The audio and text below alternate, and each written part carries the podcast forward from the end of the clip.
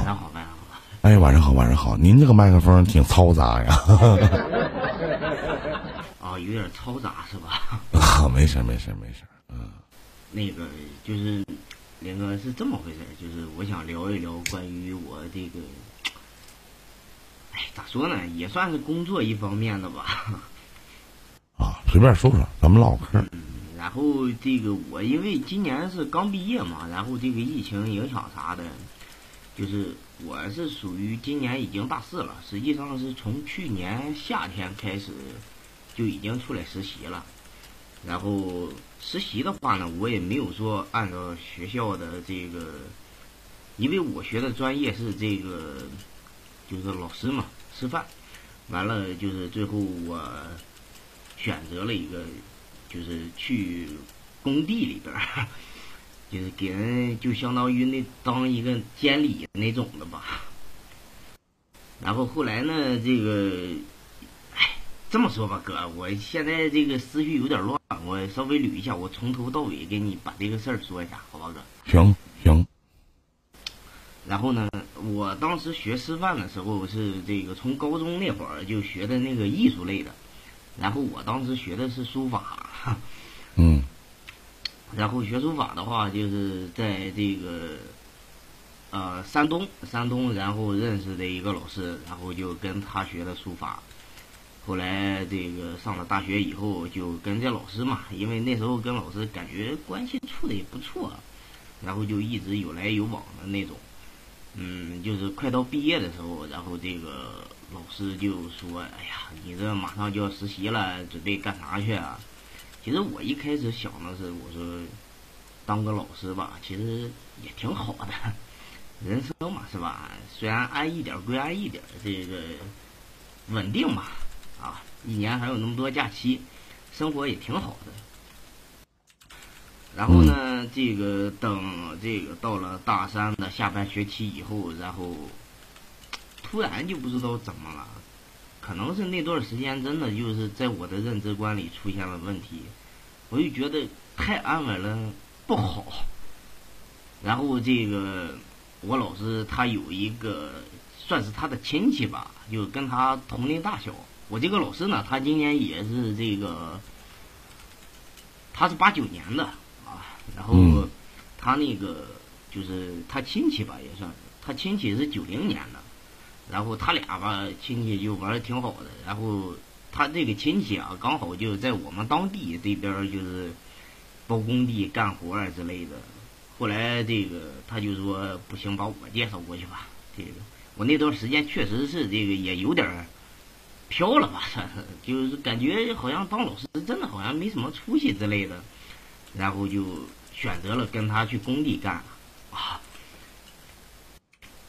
后来呢，到了工地，到今年四月份、六月份了啊，到今年六月份，然后我就不想干了。其实一个很大的原因不想干，在于就是说，嗯，应该说是这个，他不给我发工资吧？他老他老对待我就就像对待那种小孩似的。我每次跟他我说这个，一位一位。我们那我们这边吧，叫这个老板都不叫老板啊，领导啊怎么样都不叫这些，都是隔长隔短的嘛，这不显得亲切还是咋的嘛，是吧？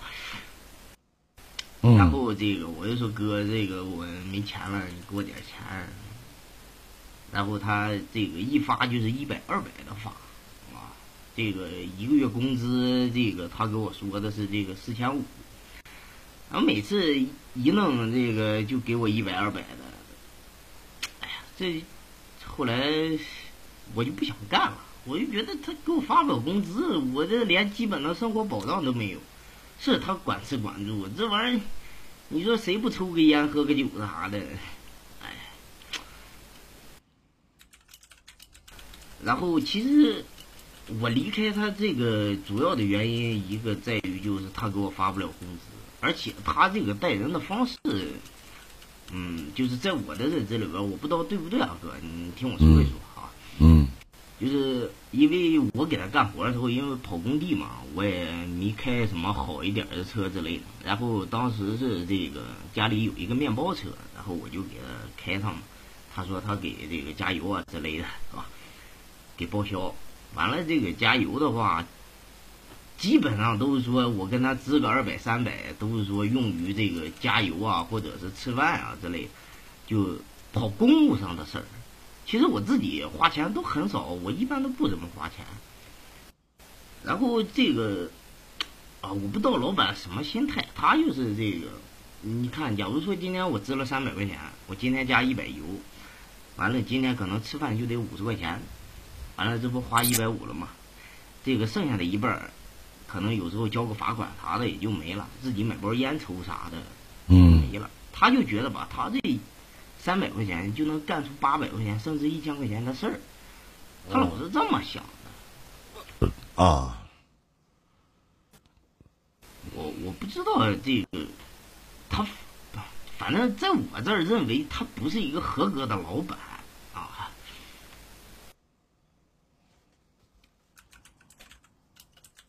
完了就是，哎呀，这个人那没法说，就是遇到出了出了啥事儿之后，就像就找工人干活，这个干活之前都说的挺好的，说这个说，呃，啊行行没事儿就这么干就行啊，这个钱都不差事儿怎么样？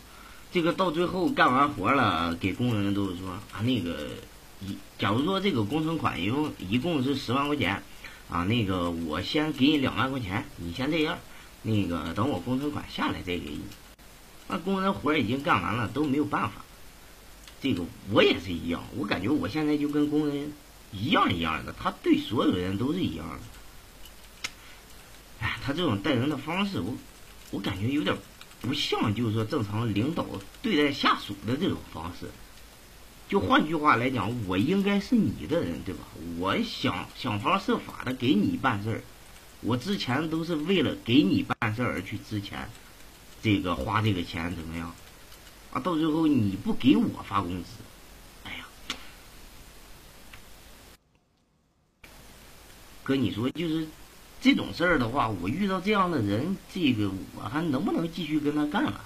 我现在我要是你，我我跟你说啊，在所有的工作当中，弟弟你要记住三件事情。第一件事情就是，第一件事情就是赚钱。我们上班工作也好，干什么也好，就是为了赚钱。第二件事情，如果赚不到钱，那我就要就学点东西，为以后去铺路。如果又赚不到钱，又学不到东西，去你妈的，换地方！说的再多都没用。说白了，他不管是你什么样的人，你有可用的价值。如果你一无是处，那当然人也不会用你。如果他一个月一分钱不给你，你也不会给他白干，因为你要养家糊口，对吗？懂这个道理吗？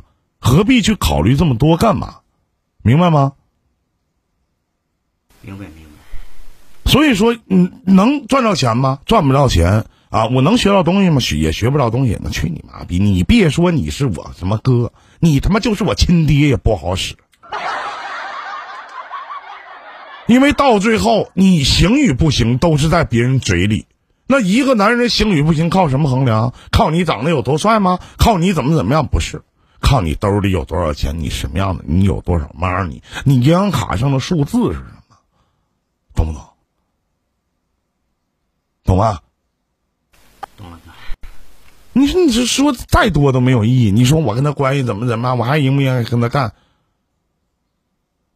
各有所所需，别什么在什么职场上面啊，或者说在打工方面啊，或者是在经商，别你妈谈感情。你知道人性是一个多么可怕的东西吗？知道吗？那我打一比方，浪子，你可能跟依林关系挺好，咱俩好哥们儿、好兄弟，从小长大的。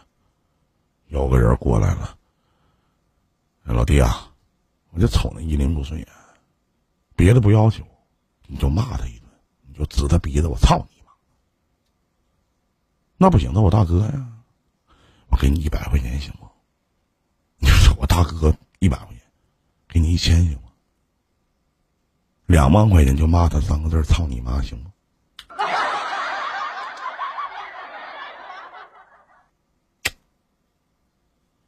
你会去骂吗？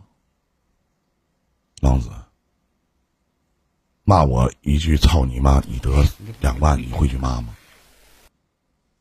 我告诉你我会我一定会。不用两万两千我就骂你。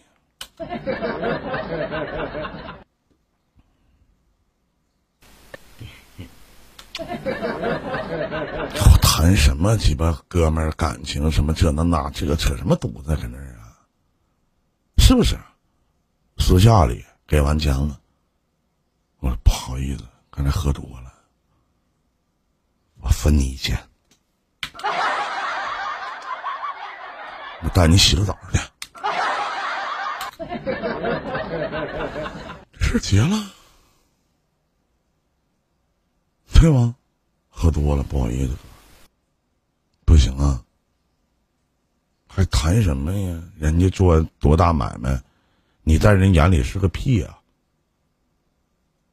你是一个付出辛苦的劳动，人家给你开工资的人，你想去和这样的人去交心，交不透，理由你俩不平等，你俩不是合作的关系，明白吗？懂吗？懂懂懂，就你比人矮一声，就你就现在其实谈合作也是，就两点，你能给我带来什么？你又想在我这里获取什么？就是谈明白了就可以了，就可以去做了，不就这么点事儿吗？还有其他的吗？是不是？对对，嗯，还有没了？其他的，哎呀，反正就是我现在，其实之前我就感觉到，我感觉这个事情我应该好好考虑一下，因为我也我我说实话，林哥，我从这个我从初几初三那时候，我就拿着手机，有时候晚上不睡觉的时候，我就看你直播听，从初中的时候一直听到大学毕业。我感觉这个，你给我讲，你你就是平时做直播时候给他们讲了一些东西啊，我感觉是听进去了，非常认可的一些东西。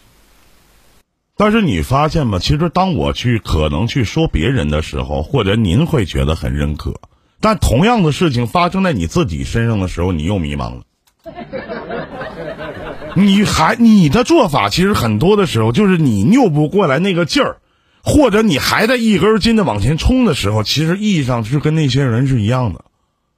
就像我相信，在每天的你们听过这些情感连线，你们每天听过很多的案例，那可能在现场的所有的观众朋友的心里，你们会觉得这个连线的这个人可能是傻逼吧？要是我，我可能做的比他明白。但总有一天你会遇到傻逼的事情，你也做出那种傻逼的样子，让别人也会认为你他妈真傻逼。是吧？这就为什么其实好听的叫倾听别人的故事，感慨自己的人生。那我们都是倾听别人的故事，他妈笑的屁屁屁屁股朝天的，感慨自己的人生哪有时间呢？是不是？啊哪有时间呢？哎，没用，这东西就是大爷没事老鸡巴听情感档没用。是吧？行，还有其他事吗，弟弟？没别的事儿，咱就聊到这儿了，好吧？那个那个，我还哎最后一个事儿，就是我这挂了多少积分了？这四百多分了，我想着能不能混个红色红红色的马甲呀？我这 大顶没有红马甲，大哥，你大顶你能看到一个红马甲吗？你看到一个红马甲，我给你叫爸爸。不开玩笑，真的不是哥不给你，没有这个权限，我上不了。咱能懂点懂点这个网络平台吗？这不没有这个权限，说我给你上个色儿，是不是、大顶只能有两个颜色的，一个紫色的，呃，三个颜色，一个紫色的，一个橙色的，还有一个黄色的。那除了我，剩下那两个颜色人都是花钱上的没有别的色儿不是说我不给你上。真的。不骗你你可以百度搜索一下你看看哥有没有骗你啥的行不行？我知道我知道 不知者不怪好吗？可以吗？哎没关系啊嗯。好嘞好嘞哥谢谢你啊。好嘞再见再见兄弟啊祝你好运再见嗯。好了这里是一零电台欢迎各位。